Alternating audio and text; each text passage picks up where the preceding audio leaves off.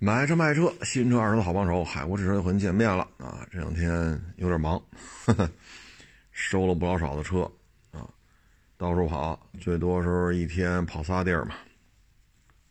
啊，车这最近是收的比较多啊，嗯，你看发了的劲畅啊，志俊，志俊已经卖了啊，这个昨天就已经卖了。嗯，然后还收这 2.0T 汉兰达，收一 25S。最近收的车比较多啊。嗯，这里边呢，怎么说呢？嗯，现在看吧，就是很多同行不收车了，或者给的特别低啊。因为什么呢？十月份本来的旺季，因为北齐家镇这边。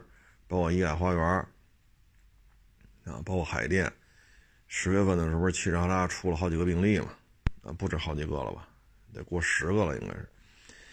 所以呢，花乡也好，亚市也好，全都受影响，啊，没人，啊，那你在这种情况之下吧，所以大家这车都卖出去。我呢是十月份觉着风头不对，能批，嘁里哈啦全给批了。所以疫情最严重的这就十月份啊，是我基本上没什么车手里头，啊，所以现在呢，这波疫情基本上不就结束了吗？所以现在又开始收车了，很多同行不爱收了，主要就是十月份卖的挺好的，嘁哩喀喳进好多，然后就跟这放着，啊，可能手里二三十辆车，一个月卖俩，一个月卖仨。这不太爱收车了，我这儿还愿意收，因为库存一直保持的比较低，所以现在到处跑啊，包括来店里边啊，嗯，看吧，啊，车况好，我们愿意多加点钱，啊，愿意多加点钱。你像那个，你像那进畅，人家三三四天前吧来这儿询的价，啊，车况确实好。车况确实好，没什么可挑的。这个，那就给个高价呗，啊，所以给了个高价，人家还觉着看有没有出的再高的，又赚了几天，没有了，这就送回来，啊，车况好，愿意出高价，出高价收，啊，嗯，这些日子反正比较忙吧，啊，你看也跟，啊。几个四 S 店的老总啊，也跟人家学习学习啊。嗯，反正现在看吧，你说林肯四 S 店，这个经营吧，你看那个报表啊，销量可高了啊。机器杆跟机器杆比，销量增加了，可不是一点半点。别人增加百分之五、百分之十，他这好家伙，这这。了不得了啊！新车就是国产嘛，那个什么，什么探险家、航航海家什么的，啊，那几个家，啊，弄的就销量增加挺厉害的，啊。但是呢，我们跟店里边的人一聊呢，不是那么回事啊。包括原来我说这车小毛病多，啊，好多人跑我这底下骂大街了。啊其实你跟店里边聊，当然你别是说我去消费去啊，就是私私人关系聊聊，你就知道了啊。然后现在经营吧，你看标志啊，这个就以我们跟这几个店总啊，店里边的一把手聊，标志经营是最困难的。我们只说四 S 店这个层面啊，至于厂家说天天红旗不倒，捷报频传。那那是厂家宣传啊，咱只说店里边啊，这经营是很困难的。斯巴鲁啊，然后这个也比较难啊。福特呢，稍微好一点，主要原因呢就是福特啊，售后的活特别的多这一点怎么说呢？嗯。某种角度上来讲，福特四 S 店售后这一块通过这个来看可能也许大约母，嗯，比那林肯的稍微好一点，但某些方面还不行。我不能说太细啊，不能说太细。所以福特店如果是老店，留存客户特别多的，那还行，靠售后也能撑着。但是销售这一块呢，只能裁员。除了维修车间里边的啊，这些做钣喷的、机电维修的、保养的，除了这些啊，包括备件了啊，除了这些，基本上能裁就尽量采取人员下线。因为现在基本上卖车这块没有什么利润了，就靠售后，所以老店还能活，新店就够呛啊，因为客户的基数大。嗯，其他的你说本田啊，就是日产吧，日产的日子也也一般。老店还行，留存客户多的，说我开了十几年了，我这方方面面的数据还都可以。虽然虽然说这个除了轩逸啊，没有什么太好卖的车，但是毕竟轩逸这还是有量的，啊，每个月好几万台，好几百家 4S 店，你这么一合。你最起码量还是有的，你最起码销售能提点奖金，代班上牌了新车装饰了，这还有点活干，啊，售后呢就看谁盘子大，啊，说这一片方圆十公里就我一家，啊，我开了十三年了，或者开了十五年了，啊，那行，那您这家店基本上比较稳定了。其实呢，像其他的店面呢，你比如本田，盈利水平也不高，啊，这里边嗨，不能说这么细吧，反正厂家这一块呢，有厂家的一些原因，啊，所以导致四 S 店这边吧，也是比较麻烦，啊，比较麻烦，很多事情不是四 S 店所能左右的，就是你跟了这大哥混，人大哥这出什么车，你就得接着。没办法，啊，没办法，嗯，反正日子过得也一般，啊，这里边日子过得比较好的，凌志、奔驰、丰田，这日子过得都比较好，首先呢，卖新车是有利润的，特别是一些老店，基数特别大。因为北京这些丰田店啊、凌志店、奔驰店，有些老店啊，留存基数特别高。它跟本田不一样，在于什么呢？大家售后都能挣钱，但是前端也是消费这一块不一样。你像本田，几乎全是折扣，啊，折扣都得比丰田多，要不然不好卖。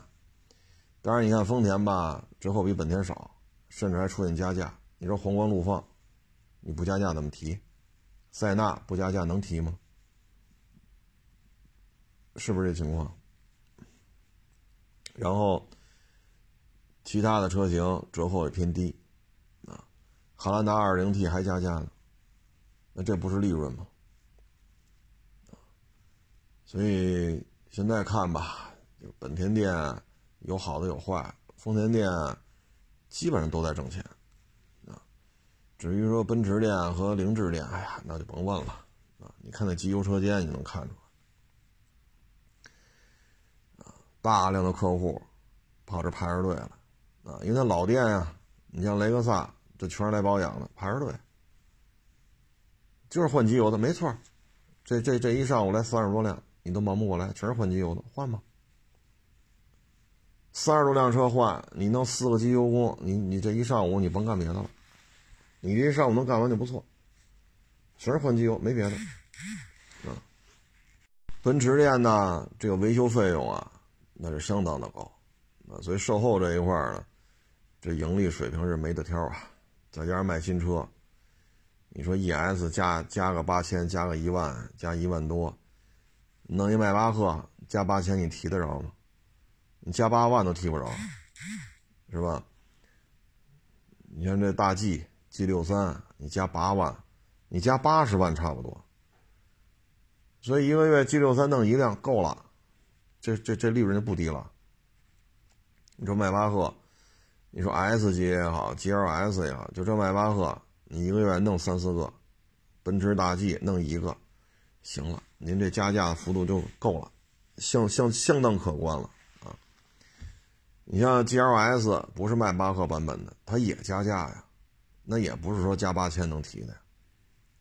你说汉兰达、嗯这这塞纳加这点，哎呦，到奔驰店这还叫加价吗？所以新车前端销售利润相当相当可以。售后就更甭提了，啊，那雷克萨排的人多，那不要钱，这是不是客观事实啊？气动版的四年十万，那混动的六年是十几万来着，不要钱。你排的人多是多，你你店里边找厂家要钱去，那奔驰店是现结啊，是不是？再加上一些出毛病的啊，所以现在基本上店面就这么一情况。啊反正这有些事儿吧，就是也也只能说到这儿，再往深了说也容易惹麻烦啊。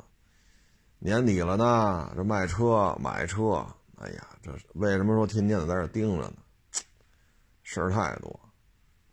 你说我这不来一个进畅吗？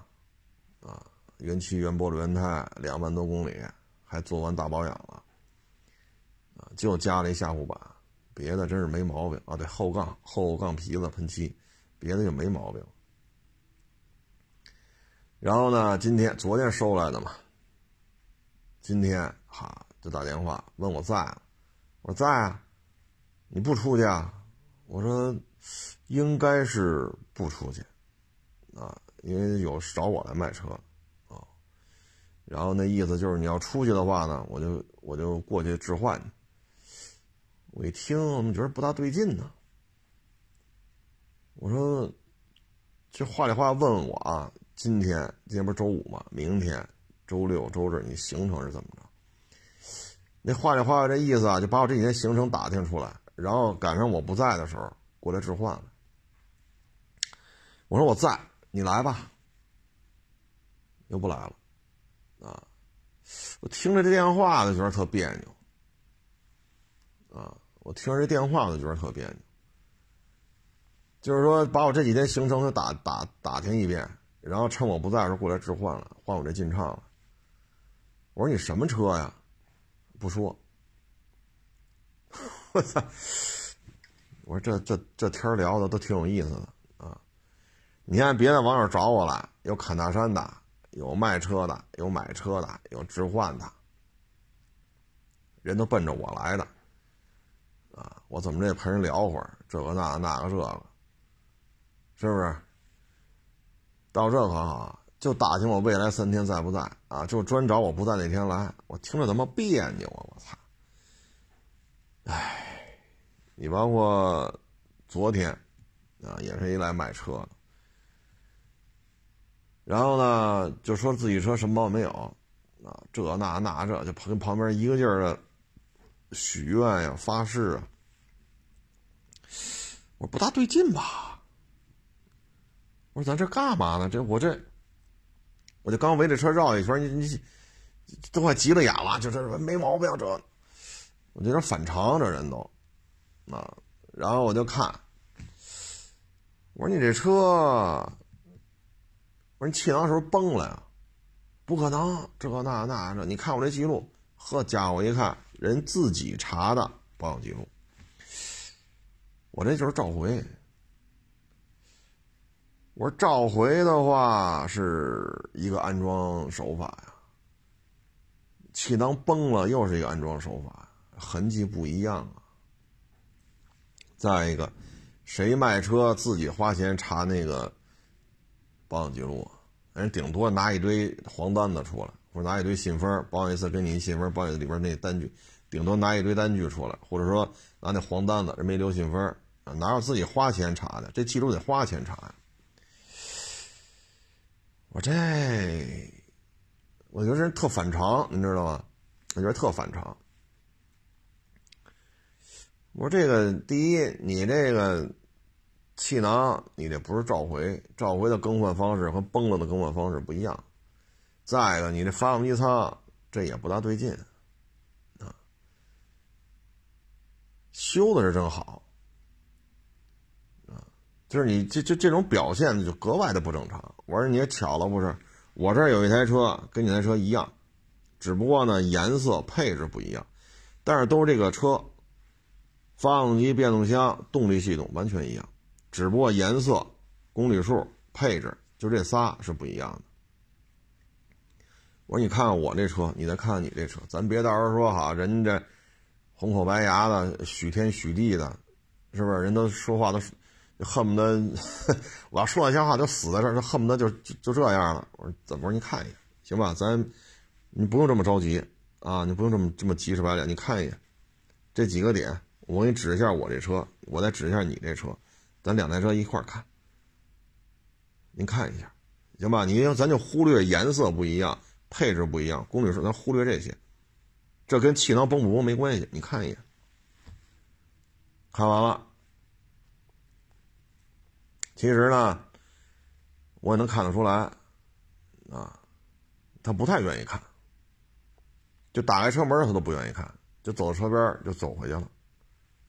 然后说：“那行吧，那我再转转吧。”所以这年底了，就现在这感觉吧，你要么就把我未来三天行程让我告诉他，话里话外那意思就赶上我不在的时候来置换。你要置换什么车也不说，反正我这进畅是没问题。我这听着这，我说我听着那么别扭，我只能说我的进畅是没问题，他什么车不告诉我啊。然后你看昨天，这是这是今天接接的一电话，你看昨天开的这车。嗨，我都没拍，这收车视频拍它干什么呀？人家为了卖他这台车，人家都就差说了，我车有事我死在这就差说这句话了。那你说有事没事对吧？咱也不是说好仗着咱岁数大啊，咱咱吓唬人家，咱咱不干这事儿。我这就是颜色、公里数、配置不一样，但是框架、车型。发动机、变速箱、气囊，这些都是一样的。我说你自己看看，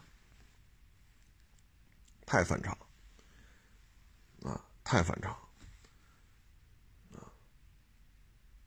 然后这还来了一台啊，也是在别人那儿买的车，怎么开怎么觉得不对劲，让我来给看看。我说您这车呀，呵呵，哎呀！我首先看您这车啊，我都不用开车门，也不用上漆门仪了。您这漆喷喷的也忒凑合了。你不是一般的凑合，你这二班三班的了。你这个虽然说车外边一层土吧，但是你这车啊喷的相当潦草啊。然后打开座舱一看，翻新翻新啊，那头就是头头几个月还是可以的，时间一长就不行了。我说你这座舱已经漏了底了，啊，然后再一看这发动机舱，哎呦我老天！我说咱这个防撞钢梁暴力拆装啊，这属于什么呢？防撞钢梁拆的时候大锤砸下来了，防撞钢梁装上去呢，还是大锤砸上去的？我说这肯定不是四 S 店干的活啊，四 S 店没有这么拆，没有这么装的呀。我这痕迹都在呢。我这防撞钢梁拿锤子砸都快给砸变形了。我说你再看看你这纵梁，啊，你再看你这纵梁，你这纵梁也不大对劲呢。你你这纵梁，我们感觉啊，我说我也不多多看了，反正就这么扫这么一眼，我感觉就是新的做的旧。新的新的一个纵梁做的旧，防撞钢梁暴力拆装，然后您看您这纵梁，咱就这么看啊，咱别拿尺子量了，您看您这纵梁值不值？发动机盖也是，开过缸盖，开过缸盖就应该没事了吧？开过缸盖还渗油。然后我一看，您这发动机啊，可不光是缸盖这螺丝了，发动机外观上啊，这些螺丝能拧的全拧了。开缸盖不需要拆这么多，我说这东西我操！我说你，从谁家那买的？啊，然后说谁？我说那你找他去呗，你让他给你收回去就完了呗。我说破玩意儿，你说怎么弄？这这这，我说我我可要不了你这车，你这这玩意儿怎么卖呀？这个批发都批发不出去。你这你这车不是说事故车这么简单了。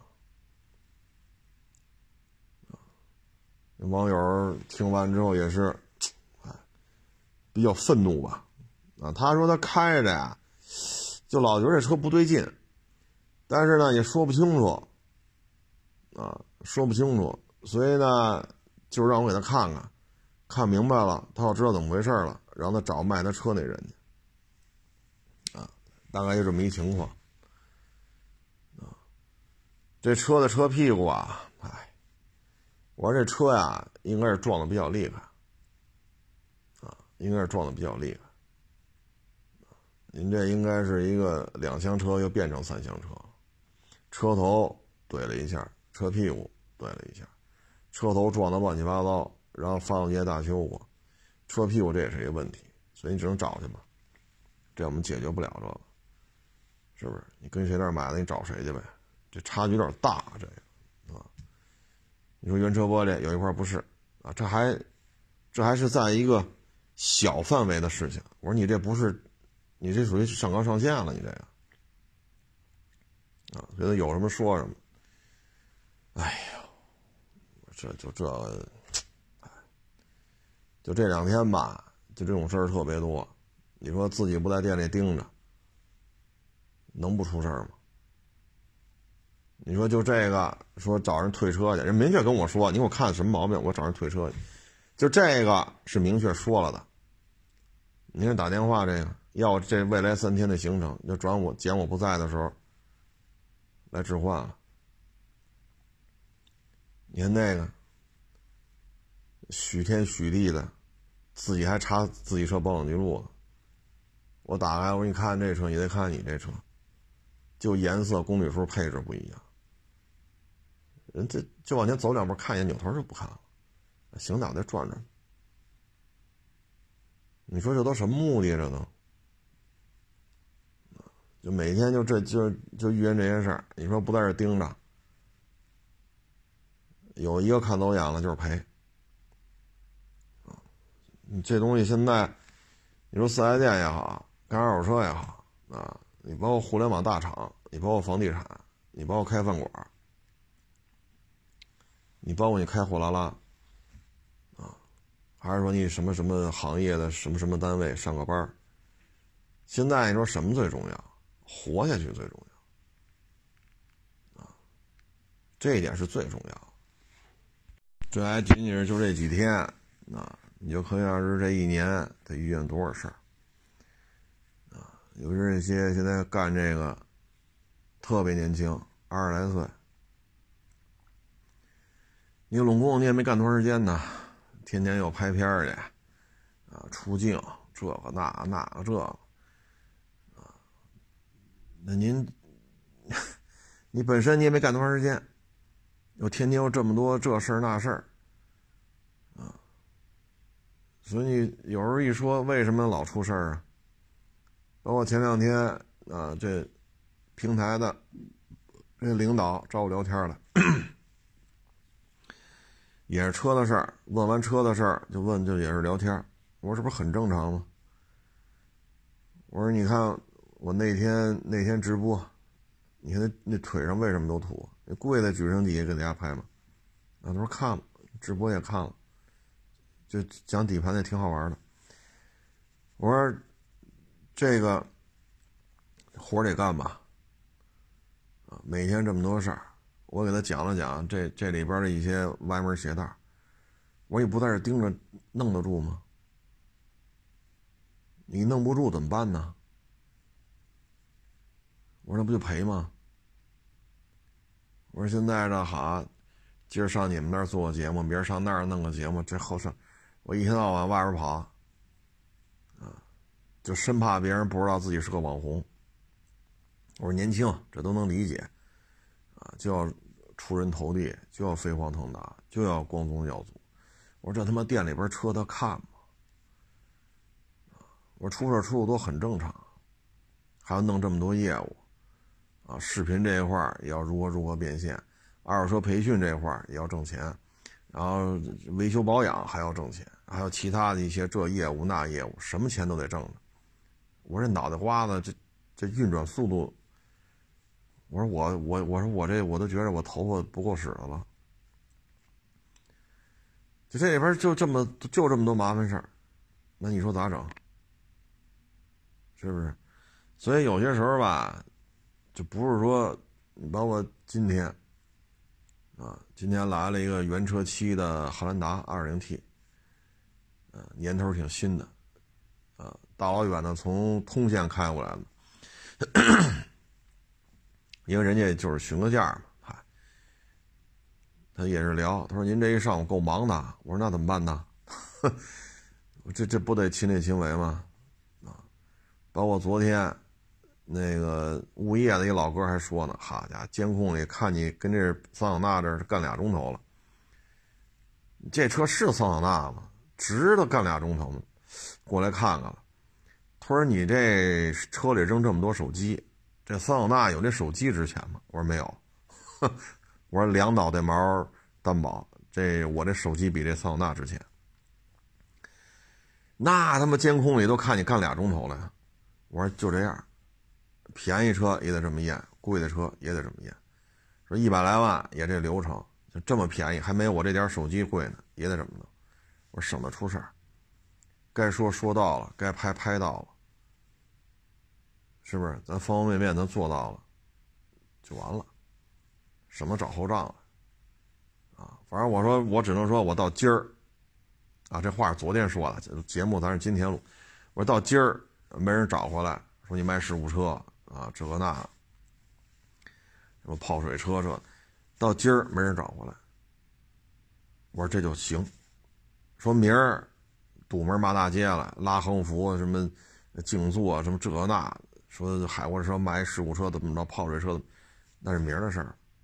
明儿再说明儿，到今儿没有，所以我知道这车还没我这堆手机贵呢，啊，但是也弄了两两个小时，啊，举升机该拍拍，啊，举升机该拍拍，啊，检查该做做，这路试也没问题，因为我开回来了嘛开了将近四十公里，所以这路试肯定没问题。啊开四十公里再再觉不出来，那那就别干了啊！反正我这些咱什么环节咱没给人省啊，没有说因为车便宜咱环节就就省点吧。所以这事儿吧，你做不大，这就是客观规律，你要符合客观规律。本身人家脑袋瓜子精力是有限的，我这几天累的呀，晚上回家脑浆子都疼，事儿太多了。跑来跑去的，跟这聊，跟那聊，这是买，那是卖，这是置换，给这验车，给那路试啊，这个那那个这。你看今天来通县开过来这一台汉兰达，我这收车视频我都没拍，为什么呀？腰酸腿疼，我站那儿我都觉得腰酸腿疼，啊，连收车视频我都没拍，太累。其实追求什么呢？第一肯定是为了钱。不挣钱谁来啊？谁吃这份苦？第二，别出事儿。当然咱能力有限吧，啊，但是咱追求的是尽量别出事儿。啊，起码到今儿录节目的这会儿，还没有人跑这骂大街来呢。这行业不盯着不行。很多东西里面的复杂的这种情况，那不是说，就是你想象的这样，啊，你想象的是想象的，啊，你包括。我们之前收车也是，啊，北京一特别大的一个车行啊，说你看人家看我这车了，带着俩摄像，带着屏幕室，人那小伙子倍儿年轻啊，那头发得刷二金发胶，啊，衬衫呀这那好，皮带皮鞋这侃侃而谈，要讲究机位这那。他说你这就就你就蹲这看呢，还趴地下看？我说那怎么办呢？这个那不趴地下看，那您把这车周过来。你能把它抱起来吗？你把车抱起来，我我这么看也行。然后我说你，我说你车有什么问题？这问题那问题跟你说清楚。咱收车也跟你说清楚。我收回来卖，我跟下家也说清楚。最后这车卖给我了，为什么卖给我了？我比那家出的高。就这么简单。我说他带俩摄像，啊，小衬衫、小皮鞋、小裤腰带、小西裤，头发刷二斤二斤发蜡还是发胶啊？侃侃而谈，还讲究姿势、构图、光线，带一屏幕是搁那儿演，叨叨叨叨叨叨叨叨。我说那你为什么还卖给我了呀？我说这问题他跟你说了吗？他说没有，他没跟我说这车有这问题。我说我跟你说了，我买你车我就跟你说，我卖人车我也跟人说，就完了，大家面上过得去就行了。所以现在这就追求什么呢？追求的是这个。我说我自己拿手机拍就不行了是吗？那你应该卖他呀，对吧？你看我们这个穷的抠抠搜搜、乐乐特的。破衣烂衫，你不应该卖给我呀？那最后谁出的价高啊？那你不还把车卖给我了吗？是不是？咱有什么说什么啊？现在二手车流行就是这个，光鲜亮丽啊，要气场，要派头啊，要流量。我要是明星，你甭管会不会验车吧，也甭管收车的钱谁出的吧，你甭管自己实际生活当中能不能。有销售能力，反正我明星先当上了，我是名人。现在这这个行业就这德行！现在这行业就这德行。你真有多大？你抛开你这光环，你究竟你有多大的沟通能力啊？所以现在这行业就是风险就是这么高。都讲究这个了，流量啊，这这那剪辑啊，光线构图。我心里话，我他妈干导演，我做摄像，我学着剪片子。我那会儿我干这个时候，你们还上学呢吧？对吗？我带着摄制组去外边拍片去，那会儿你们是不是还是个学生呢？连驾照都没有呢吧？所以现在这个行业啊，就是呈现出来的东西和实际看、实际干活当中。它是有巨大的差异，这就是现在互联网所带来的啊！你包括前两天说有一个是农村的一个情景啊，那那个那个号叫什么号我也忘了，好几个网友网友跟我说说你说说说说，其实那个片子呢，你看他起床打哈欠，拉窗帘看外边扫地啊不不，中间还拉开柜子穿衣服。就这个啊，这个片子为什么点赞这么高？是因为人家制作精良啊，它有全景、中景、特写啊，它的这种播出单位，你看按一秒多少帧啊？然后它这不是说精确到帧了，它是一秒就要切换几个镜头。它的整个这个流程，首先来说呢，导演对于分镜头剧本的撰写能力，应该是达到了比较高的水准。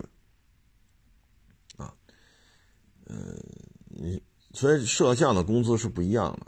你看二手车这个，拍个收车视频，这个只能说你人拍清楚就行，啊，大体的一个是半身啊，是全身啊，是怎么着的啊？是取三分之一，你大概其会拍就行。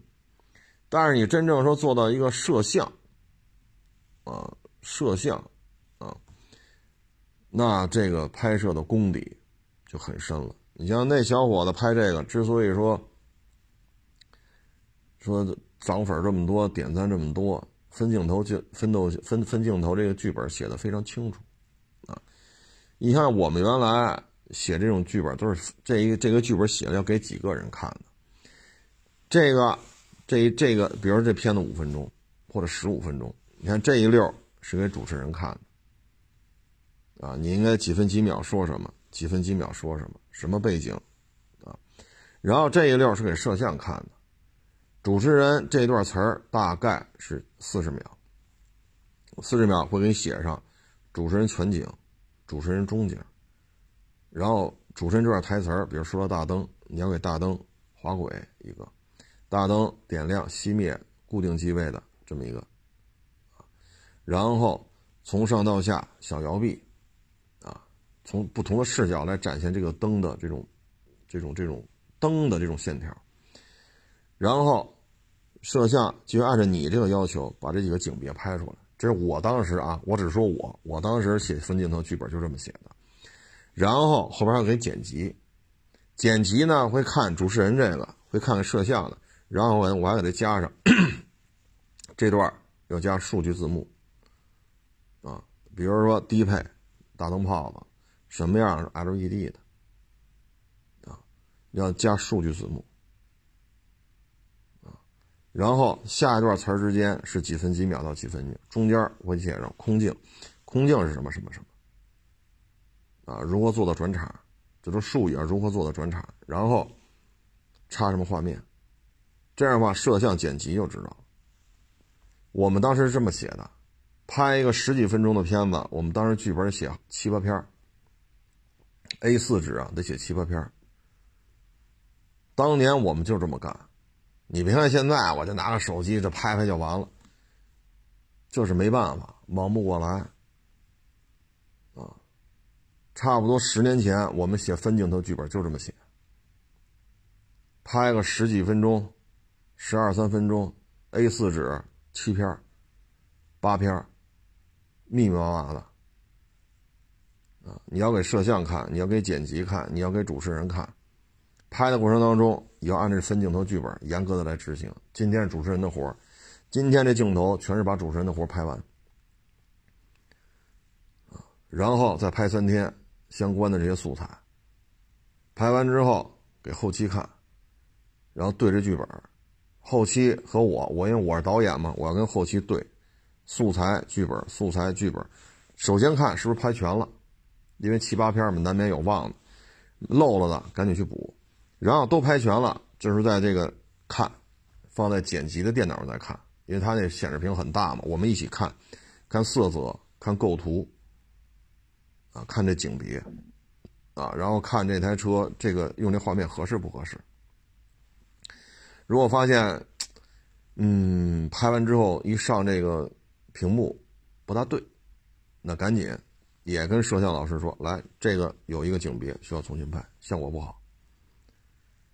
啊所以说，拍一个十二三分钟的片子，我们拍四到五天，啊，四到五天。有些时候呢，是为了展示一个相对宏大的一个一个景别，那可能得这这个镜头啊，可能得拍一下午。比如当年我是给某豪华品牌，在国内应该算是非常牛的啊，销量非常大的，它的一个加长版的一个什么什么车啊。当时那台车是上代、上一代的上市之前的宣传片你看这是很多年前的事儿。然后呢，当时我追，我当时想追求一个画面呢，就是夕阳西下，金色的阳光，啊，在这背景当中，这太阳半空中快掉了，马上就马上就掉下去了。然后车呢由远而近，相当于顶着光拍。啊，前面是一摄像车，后边车跟，然后相当于从画面当中是金色的这种太阳的光，这种光线，车开过来，逐渐逐渐，相当于从太阳的光斑当中开出来，开了之后，很稳定的跟，跟着一打灯，超车白走，啊，就这一个镜头拍了整整一下午。就赶着太阳来回落，落的时候就在高速上来回，从这个服务区下，从那个服务区上来，从这个服务区下，从再从那服务区上来，反复的拍，这几个钟头就干了这一件事啊，还不错，那个算是那去了那一下午吧，啊，就算是有一组镜头是能用的。太阳太高了不好看，太阳太低了也不好看，就太阳挂在。四四下飞下的时候，跟那个天和地这种交接线稍微有点距离的时候，这个光线打过来是最好的。最后那个片子拍完了，厂家给加钱了，当然了，跟我没关系啊，跟我没关系，我只是按照工作要求完成了，这个加的钱也不分我，一分也没有我的。那个片子后来厂家加钱了。所以就这些东西吧，你按照当时那种拍法，你像我们现在二手车收车视频来讲，我们我我们现在就有个人，我就是手机拍，啊，我也没有那精力，我没那精力，啊，你当时工作性质不一样啊，所以这里边呢就牵扯到很多的差异性啊。我只能说现在就是什么呢？速食啊，你像我这个就是速食，拿手机一拍，打开机一说就完了。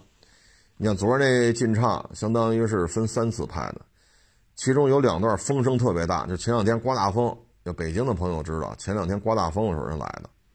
然后呢，昨天人车又送来了，然后我又在办公室里又拍，相当于那车呢是三个三段，其中刮大风那我也切成两段了。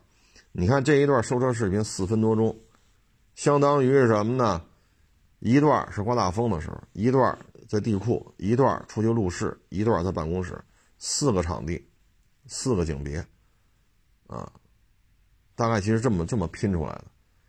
你要完全按照说十年前，啊，我干这导演的时候这么拍，我真是没这精力了，啊，所以你说人家片子拍的好，我认为是正常的，人家付出了。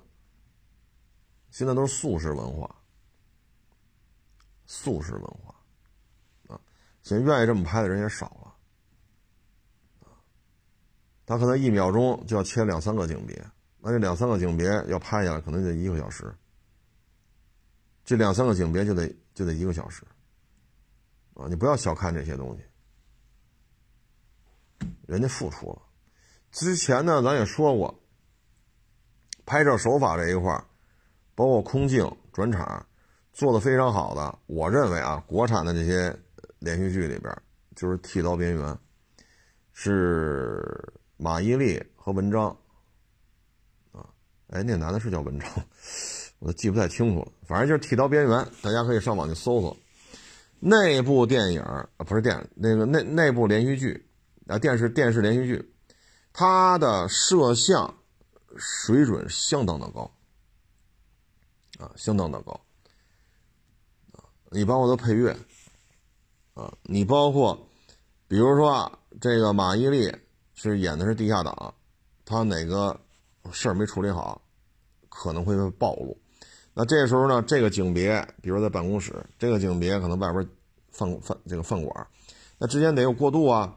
那这镜头一拉，你就发现了是一个隔扇，就是算屏风吧，隔扇，隔扇当中，通过这个比较小的一个隔扇当中有那种方块、长方块，或者说不规则的这种方形啊。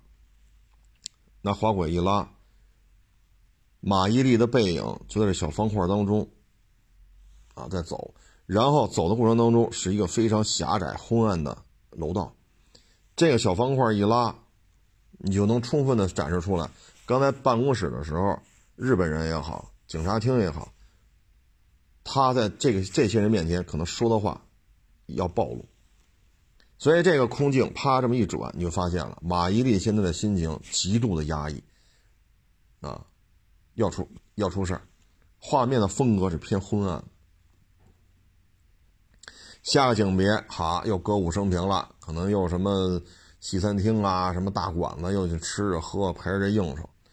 这个你看，《剃刀边缘》那部片子，它对于摄像老师来，包括这个应该说，这个构图、配乐、景别，那是一个水准非常高的片子。当然，这个马伊琍和文章啊，他们这部片子拍的也不错，剧情啊、演技啊啊这种。这种前后的逻辑关系啊，因为它是一个咱们地下党潜伏的嘛啊，应该是上个世纪三十年代吧，我具体记不太二二三十年代的事儿啊，三十年代可能是三十年代的事儿，是那个历史背景之下啊，演技确实不错啊，都是好演员啊，但是这个摄像必须摘出来说，那部片子的摄像的手法啊，拍摄的功力之深。啊确实厉害，包括转场，啊，这转场做的也都是很讲究的。哎，很可惜啊，那部片的最后一个镜头其实就是马伊琍和文章，是马伊琍要去上海吧，跟着那个日本宪兵队那个少将要去上海，本来是还留了个活扣，但是很遗憾呀，文章和马伊琍离婚了，所以再也不可能这么拍了。那部片子应该说。也就这样，本来那扣啊应该是有续集的可以续出来的，但是不可能了，因为文章自己这边是吧？然后马伊琍最终还跟他离婚了。所以这个拍摄手法呢，就是我有时候看这些电视吧，呃，自己的感受吧，就是拍摄水平的高与低确实不一样。你们看完这个，我们就觉得，就那小伙子啊，在短视频平台发那个。好几个网友艾特我，这个我只能说，现在愿意认认真真的、慢工出细活的，这越来越少了。现在呢，就是速食化、碎片化，嗯，其实你像我们收车视频，我也只能拿手机拍拍，啊，有些车我也没法拍，啊，出的事太多，这这，哎呀，没法拍。那今天这汉兰达我也没拍。啊，确实累的，腰酸腿疼啊！哎，即使拍，你说按照这个流程来，你像我们当时先得沟通，这车，人家厂家要达到什么效果，厂家需要宣传的亮点是什么，然后我们再，因为车那会儿没上市嘛，谁也没见着，给你的都是官方图片，而且保密协议，这图片不能外露，不能外泄啊。然后你得琢磨他应该开起来怎样，然后开始写这个脚本，写完脚本之后，一审、二审、三审过了，过了之后再写分镜头，分镜头再审，审完了 OK 了，过了这个啊，少则七八天，基本上没戏，基本上半个月以上。光照这分镜头脚本能定，基本上啊，两礼拜到三礼拜。然后包括之前前期的沟通，啊，所以这事儿吧，整个流程下来还没拍呢。一般来讲，之前会领导对领导，商务对商务，啊，然后底下干活的对底下干活的，啊，所以这事儿还没拍呢。如果从第一步初初步接触到一直到我们这儿分镜头脚本定了，一般来讲是超过一个月，然后你再拍五六天六七天，拍完之后。再去剪，剪完一稿、二稿、三稿，然后过，基本得俩月。我曾经呢给这个豪华品牌一个就是上上代产品了，还没上市，给他拍这个宣传片儿其实就一台车，但是那台，但是这个片子拍完了，我们一共用了七台，我们一共用了七台车。啊，你包括有些景儿要去南方。啊那你就不能这台车，你还去南方，人当地也愿意提供一台，在当地取这个景儿，然后取完景儿回北京再取这个景儿，啊，然后呢，期期间呢可能还需要一些展示它一些功能的，需要别的车一起配合的，还得调来，啊，这车还必须是同品牌的，人厂家还有要求，画面当中出现的车必须都是同品牌的，我不管你上哪取这景。那就吊车吧，好，镜头这全得全得是他同品牌的，啊，人家对于这些同品牌的车，人家还有要求，那弄吧。最后这片子就说这一台车，但是我们这个片子不算摄像车、工作车啊，仅仅是进入画面的车七台，前前后后，前前后后超过一个月的时间，啊，所以你按照现在这种互联网这种节奏，谁能这么拍？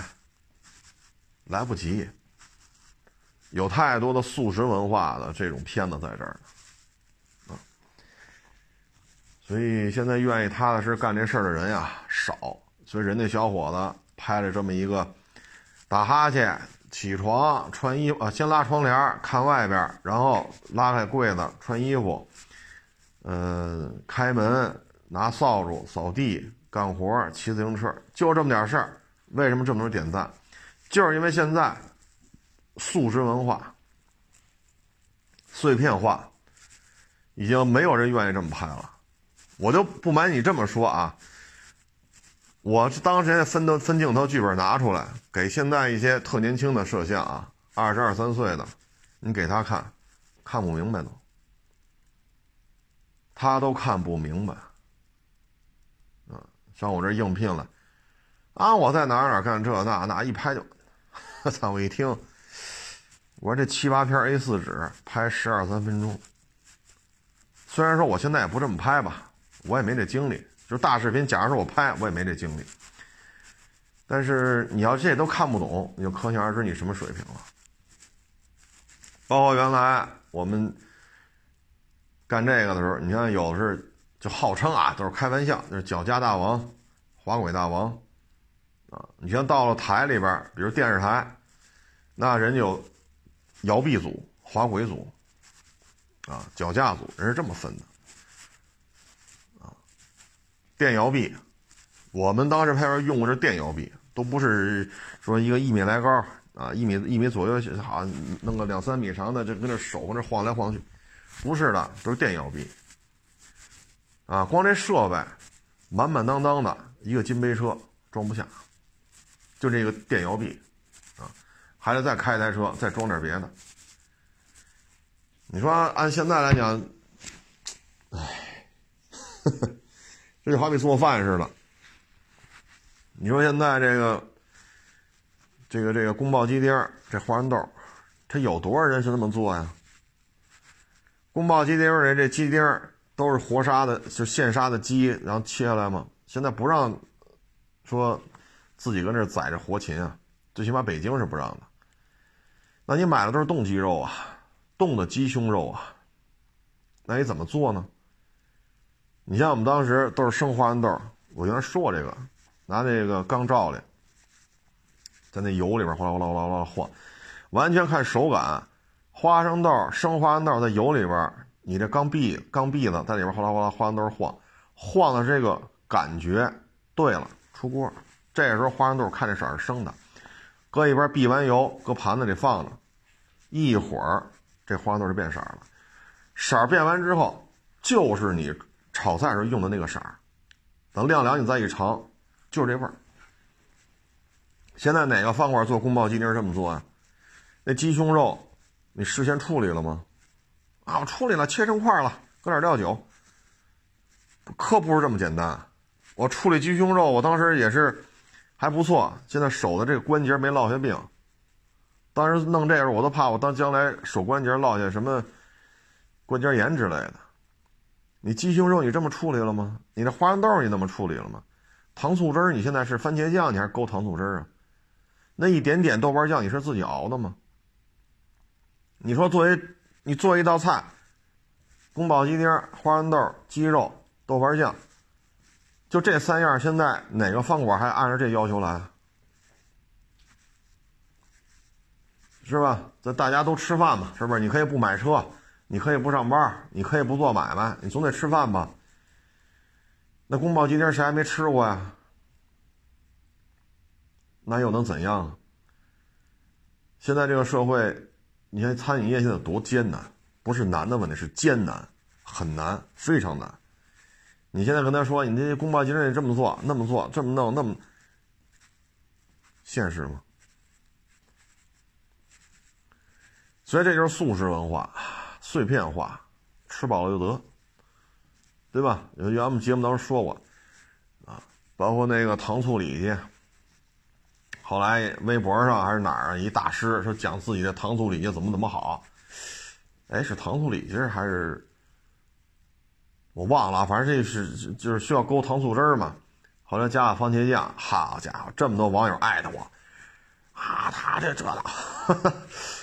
我说谢谢您了，您可别艾特我了。好家伙，人家好不容易评个什么大师之类的，你说我这算干嘛的？我现在也不会做了。我这好，虽然我也不认识他，因为我是先在节目当中说的，后来过了可能个把月吧，人家大师那视频出来了，我们之间谁都不认识谁。这好多网友听完我这节目，跑那儿 说这说那去。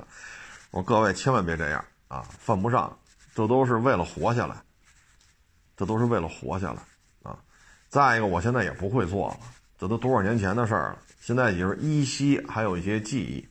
你现在让我做，我也不会做了啊！所以咱犯不上。我那个真不是说诚心拆人家台，是因为我现在节目当中说了，说了一两个月了。后来也不是微博上还是短视频平台啊，出了这么一大师啊，什么烹饪大师，做一个糖醋什么什么什么，然后拿番茄酱搁那勾。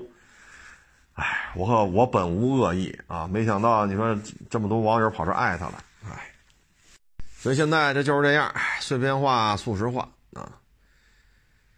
唉，拍摄也也好，你包括你看影片这摄像，我说你拿滑轨给我比划比划，啊，就这车外观内饰滑轨，啊，大景、中景、特写，你滑轨怎么拍？有的就一看就啥也不会。啊唉，像像当年吧，还有人愿意琢磨滑轨的事儿，还有人愿意琢琢磨脚架的事儿，啊，有脚架大师，有滑轨大师，啊，还有摇，还有拍电摇臂的老师傅，人家都很有章程，啊，很有这种手段，拍的确实不错。但是现在，唉，咱也别说别人了。这我还经常拿手机比划来比划去的啊，但是我个人的感觉啊，现在说愿意慢工出细活的越来越少了啊，我也只能说到这儿。你像现在整个这个餐饮行业很难办，啊，很难办，所以呢，追求传统那种做法不大现实，不大现实。你包括现在短视频平台也是，你看我有时候做这字幕啊，我还愿意加个标点符号，啊，破折号啊，叹号啊，顿号啊，我有时候还加点这个字儿呢，我还尽量还给捋捋，啊，我看很多人这个没有标点符号，没有，错别字比我这多多了，这就是什么呢？嗨，反正字幕能。敲着就完了，是是，差不多就得了，谁还看他呀？你像我这，我还看看，我还捋捋，我还给改改啊，等等等等等等。所以在这种情况之下吧，这说什么好呢？大的形势就这样啊，大的形势就这样，说别的也没用啊，说别的也没用。嗯，理解万岁吧。包括你像我们十年前要招过摄像，你再看现在招过摄像，这有没有好的？有，但实事求是的讲，很很多年轻一点的，他们这个拍摄手法，跟十年前我们找的这些二十多岁的摄像相比，是有区别的，啊，是有区别的。你包括滑轨的构图，当然了，现在可能也是手机功能过于强大了，啊，所以就手机能拍什么，他就认为就能拍，手机不能拍的那就是不能拍。但实际上手机是手机，相机是相机，啊，像我们那会儿我还扛着叫一叉一吧，我型号没记错的话，扛在肩膀上，好家伙，那分量可大了去了。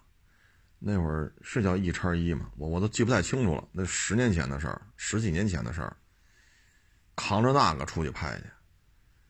那机身上这个按钮按键多了，你看现在手机这自动化那自动化，啊，确实也能理解啊。他认为手机我能拍出来，我就是一个摄，我就是一个摄像，我一个月就得挣一万。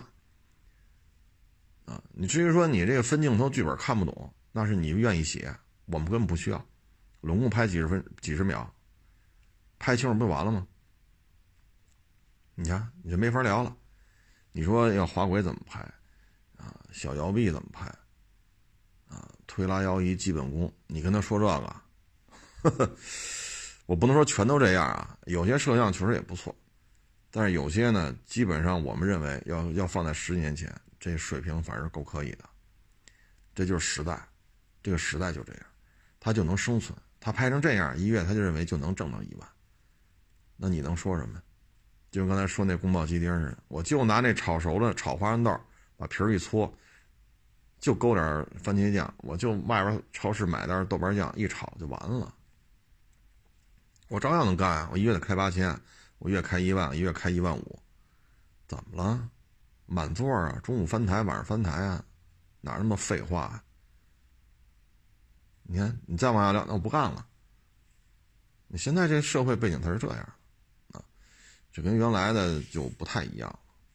这个年底啊，天气，反正去年呢，我是遇见零下二十度了啊。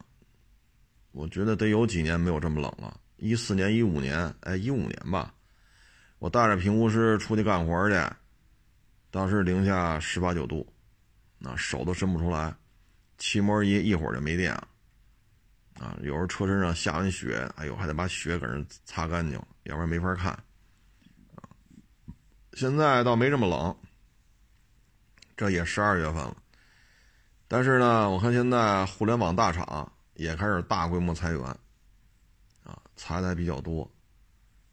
这个确实来势汹涌啊，啊，这里边裁员的数量那可就不是三个五个了。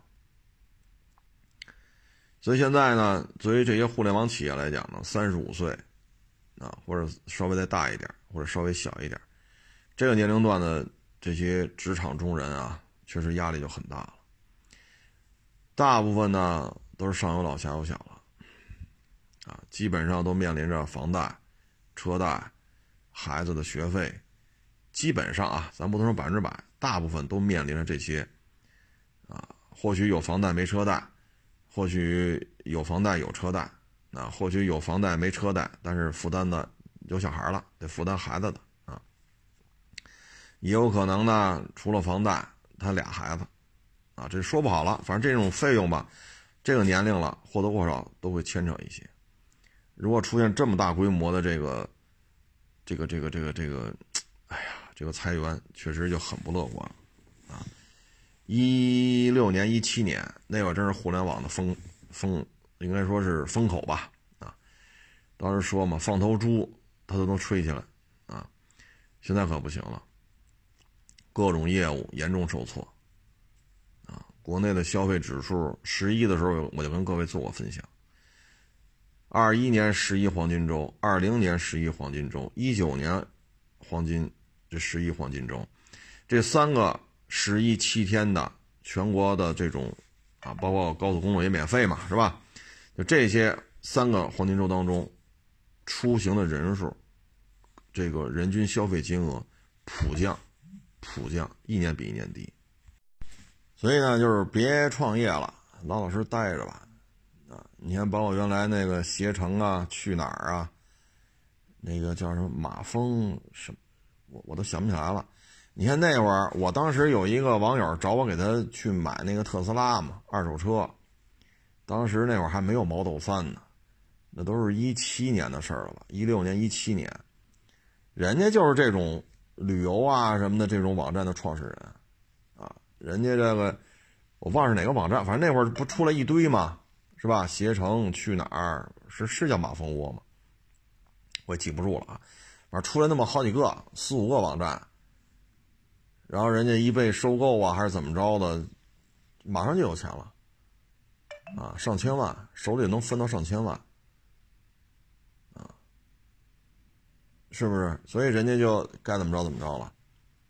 但是现在不行了，你说现在来咱咱哥几个来，一人掏个十万二十万，咱弄个旅游网站，啊，这个国内旅游、海外旅游这大有可为。那你二零二一年你干这个，你不是想瞎了心了吗？这个，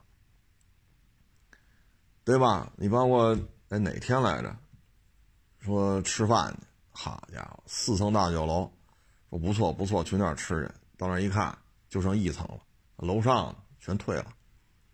四层的大酒楼，从一层到四层都是他的，现在就剩一层了，二三四都退租了，太难了。所以呢，就是赶紧啊，抓点紧。你包括现在，前两天我看一通告，就是保险公司不是保险就代理人嘛，其实就卖保险嘛，大规模离职，啊，为什么呢？就是收入受影响。没有这钱再去买这些商业保险，能把这五险一金交上就行了。所以寿险的销售团队大幅度缩水，没有办法啊！现在连互联网大厂都开始这么裁了啊！一裁裁百分之三十，裁百分之四十啊！这这这真是，哎，这真的不是一个什么。嗯，太好的一个现象吧？您说呢？说到这儿啊，我为什么就特感慨呢？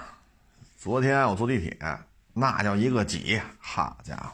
我老说地铁没人，昨天事实教育了我，你要赶上晚高峰那个点儿，挤不下去，挤不上来的啊。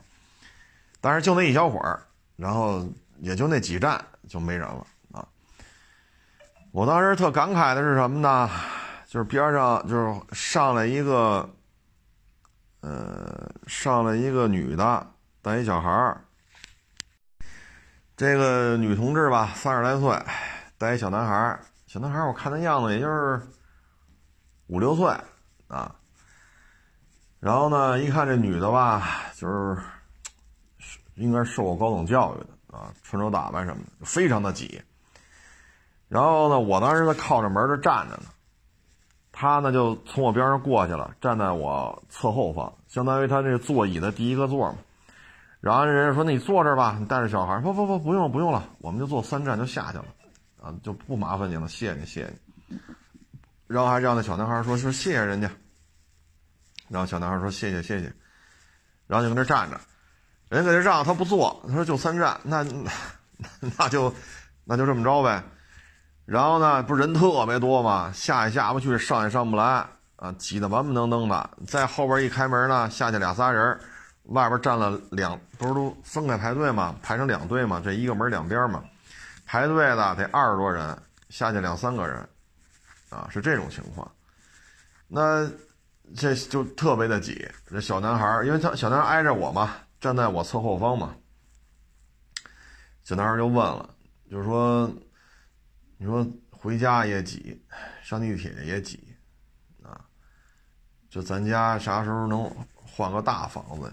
要不然回家跟坐地铁差不多，小孩就跟这说：“哎呀，我当时一听，我操！我说这这孩子虽然不懂事儿吧，五六岁、四五岁，但是这个话说出来肯定是发自肺腑的。小嘛，啊，也就也就这么大。然后那个女的就说呀：说咱家呀，就这条件啊，想住大房子呢，你得好好学习。”嗯，爸爸妈妈把你学习照顾好，你以后有出息了，你多挣钱，你买大房子。那女的就说这么一段，然后那小男孩呢就不说话了。过了三站吧，然后说说借过啊，我们下下车了，让小男孩往前挤，然后我前面这几个人给他让开，人家那女的带着小孩就下车了。哎呦，看的我就是不是看啊，因为他在我侧后嘛，我也没法看，就听啊，就听他这娘俩这对话，也是，这说什么好啊？这个，这个我一看吧，这女的呢，说话呀，穿着打扮呀，这一看是受过高等教育，说话的口音呢，不是北京的，啊，但小男孩他四五岁嘛，四五岁五六岁，这肯定是生在这儿长在这儿了。小男孩是北京口音了，啊，然后我只瞎猜啊，这可能就是大学来就毕业之后来到北京，或者考考大学考到北京，然后可能买了个小房子不容易，但是这孩子嘛，是不是？这不像我们小时候啊，说家里没冰箱，照样也长这么大了，是不是？你你吃不上喝不上的，恨不得家里拿张烙饼，地里揪大葱去，大葱搁那河里边洗吧洗吧，把外边葱衣一包，头那个须子一撅，大葱一卷就吃了。小时候我们就这么吃饭，还用大人管？哎呀，要要要营养均衡，要吃一点叶菜啊，吃这个钙片要喝牛奶，要补充维生素。要吃这个鲜榨的水果，哎呀，这个维生素 A 有点多了，得吃那个维生素 B，得吃维生素 C。这个水果 A 多，那个水果 C 多。好家伙，现在这个，那小时候不就这么着吗？地里揪俩大葱，涮吧涮吧，烙饼一卷，饱了。就就这么养大的。但是你说现在这孩子不是这样啊？那我们小时候就这么长大的呀。那现在你要这么养活孩子，好家伙，说你虐待儿童，但是你说，哎，这真是灵魂的拷问呐！哎，所以说现在这人活着容易吗？啊，你说这这孩儿他妈，你说说，哎，有些时候真是无能为力啊。你像有的说在，你像一六年、一七年找我弄特斯拉的那网友，人家是因为旅游网站，我记不清了啊，是上市了，是收购了，还是怎么着了？人家弄了上千万啊，买完房买车。啊，还要玩去，但是这样人终究是少数啊。那会儿如果说没拿到比较高的层级，没有拿到比较多的股权的这种激励啊，或者股权的奖励，我不清楚这术语怎么说啊，反正就这个意思吧。嗯，然后股权没有变现，那现在熬到这个岁数，确实压力比较大。啊，唉。这主要就是什么呢？持续不断的这个疫情，啊，这个，哎，你像昨天海淀又出一例，好家伙！昨天晚上我看这朋友圈，这多了啊，还有好多网友跟我发说，这海淀哪个哪个小区又有一例，又封闭了，这，哎呦，哎，我也很无奈。我也很无奈啊！这很多问题真不是说我们所能左右的！疫情一来，封闭、隔离啊！你包括现在你说卖车，那你只能走物流了啊！你不走物流的话，人员来往确实受限制的啊！包括你说看车去，或者人家要人家过来看车了。啊，你这有没有疫情啊？这个那个，啊，这这对于经济影响确实比较明显，啊，很多行业呢扛了两年了，从没到两年，从去年一月份吧，扛到现在十，哎，不是二十二十二三个月了吧，真的就扛不住了，因为现在普遍的这种消费指数啊，普遍的下滑，啊，老听众可以找找十月八号、十月九号的。或者十月十号的，我忘了是那几天哪天录的，就专门说这个一九二零二一这三年国庆七天啊，这这这个大假，整个的旅游的这个人数和客单价直线下滑，一年比一年低啊，唉，所以这孩子也不容易，你说这孩子有错吗？你说四五岁，也就最多也就六岁吧，也就四五岁五六岁。你说小男孩你说懂啥？啥坏心眼也没有，啊，他他才他才多大呀？往多说点，六岁，其实没什么坏心眼就是玩吃，是不是？有好吃的我得吃，有有人玩我得跟着一块玩，他就这点想法。哎，其实我就想啊，我说我这一天也够累的。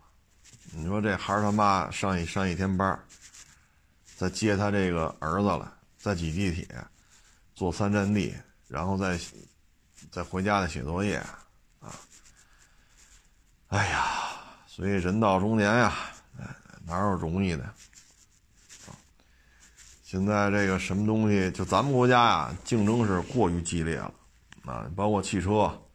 互联网，这种什么 C to C，什么谁谁吐谁，竞争的过于激烈了，啊，有些网友跟我说，他们去什么马来，或者在印尼，或者在泰国，啊，在这些国家说搞一些什么手游啊，啊，APP 呀，啊，互联网的相关产业，他觉得就国内这一套啊，要拿到那边去，那真是。就是当地都接不住，说咱们这边的玩法这和那，在当地都属于过于超前了，啊，说那片最大的游手游的是是那个是手游吧，啊，就是咱们这边的人过去弄的，啊，占据了这种霸主地位，啊，所以你就可想而知吧，咱们这个内部的竞争啊，俗称内卷，压力有多大？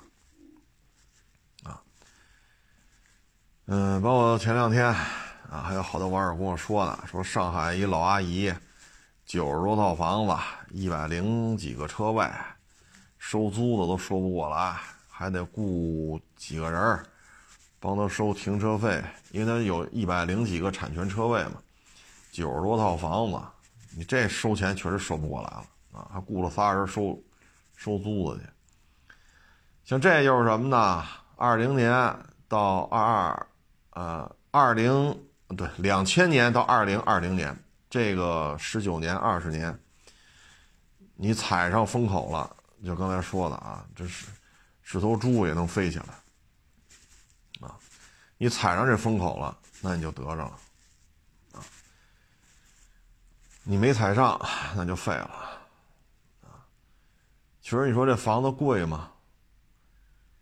你像零八年奥运会之前，五环边上这个四五十平米的这房子，零八年之前大概也就是三十来万，那一平米都不到一万，大几千块钱，而且是位置非常好的啊，守着地铁口，出了门溜达一百米进地铁了，得是这种距离的啊，咱别说走八百米、走一公里的，也就大几千块钱一平。奥运会之前，那现在呢？五环边上，离地铁站这么近的，哪有几千的了？都得几万啊！你要再往前倒，你到零二年、零三年那会儿，零二年、零三年，五环边上像这种房子，四五十平的，十几万，十几万。所以你要是说，两千年家里有个四五十万，你买几套房子够了。啊，真的够了！你像五环边上，啊，一居室，你要有五十万，差不多能买三套。那现在呢？这三套房子七八百万，加一块啊，七八百万是妥妥的。如果你要这这价钱零二年五十多万，我记得那会儿望京嘛，还还贴那个街道还贴那通知呢，什么支援国家建设，去望京买去吧。当时是三千多还是四千多？反正就就三四千块钱。那会儿零二年吧，应该是零二年，最早也是零一年，反正零二年吧，大概其就这会儿。那街道还贴着纸呢，号号召大家去买去，就三四千块钱。啊，我忘了是三千多是四千多了。那你要有五十万呢？你望京 一百平米富裕吧？你要买两个两居室，应该差不太多。那现在望京哪有这三千多、四千多？没这价了，地下室也没这价钱了。所以有时候就是踩上风口了，啊，财富迅速，啊，迅速的增加。但是现在呢，到什么程度了呢？年龄的增加不意味着收入的增加。啊你的收入增加不意味你资产的增加，你明白这意思吗？现在到这种状态了，年龄增加不意味着收入增加，这大家都明白是吧？一到五十多岁、六十多岁，基本上是走下坡路了。但是呢，收入增加不意味着资产的增加，啊，说这房子八万一平太贵了，哎呀，望京八万一平，不要，得。是，您原来一年挣二十万，今年给涨了，您挣二十四万了，这房子九万了，这房子九万了，得收入增加了吧？资产你追不上，等明年说您又加薪了，您从二二十万涨到二十四，二十四涨到二十八，这收入又增加了吧？这房子十万一平了，收入是增加了，还增加不老少，那资产的速度。你追不上了，说好就又涨了，现在一年三十五万了，这房子十一万了，还是一百平米，你从八百万变成一千一百万，就这四年的时间，那你收入从二十变成三十五，你收入确实不老少了，对吧？从四年的时间从二十万变成三十五万，你收入增加可是不老少了，你这收入增加幅度相当可观。那房子你追不上了，八百万一平，啊，不是八百万一套，还是一百平的，现在改成一千一了。那你这是没招没招的，所以现在这个问题就出现在大家普遍的一个认知当中了。年龄增加，收入不见得增加。就像刚才说的，互联网大厂的三十五了，有多少人保证说自己三十六的时候比三十五挣得多呀？这个在互联网这些大厂当中，这个问题就很敏感了。如果说你一五一六一七一八，你赶上那暴涨那个那个趋势了，那行，不叫事儿，啊，不叫事儿。股权激励，啊，股权计划，一上市一变现或者被收购了，然后这个那个，那该买房就买了。你看我这儿也有来网友找我聊聊，互联网大厂的，三十多岁不到四十，人家就赶上了，一六年、一七年、一八年，黄金周啊，一年十九薪，一个月开一万五，一年开十九个月的工资。熬熬熬熬到一定层级了，拿了股权激励了，然后啪一变现，人现在买了三四套房了，人买了三四套房了，一五年、一六年、一七年，一七年是个是个分水岭吧，一七年就是限购了，然后一八年、一九年，人钱儿不差，房不缺，互联网开开就开了吧，我买了这么多套房，我还吃不上饭呢。手里还有上百万的存款，人家不在乎。但是这样人在互联网大厂当中并不多，啊，所以就是刚才说这两个问题：收入增加，不是年龄增加，并不意味着收入增加，有可能年龄增加了，收入下降了。再一个，收入增加了，但你发现资产没没追上，啊，唉。这说什么好呢？这个，啊，我们只能说干好自己这点事儿吧，别投资，别投资，啊，开个饭馆啊，啊，开个什么洗车行啊，啊，不行，我这弄个什么，什么什么新的 idea 是吧？International very good idea，我这拉风头，少折腾了，少折腾了，啊，包括货拉拉挣不着钱。自打疫情以来，咱们国家干地就是网约车、干货拉拉的，这人数暴涨，但是由于收入下降了，用这些车的人在减少，干这活的人在增加。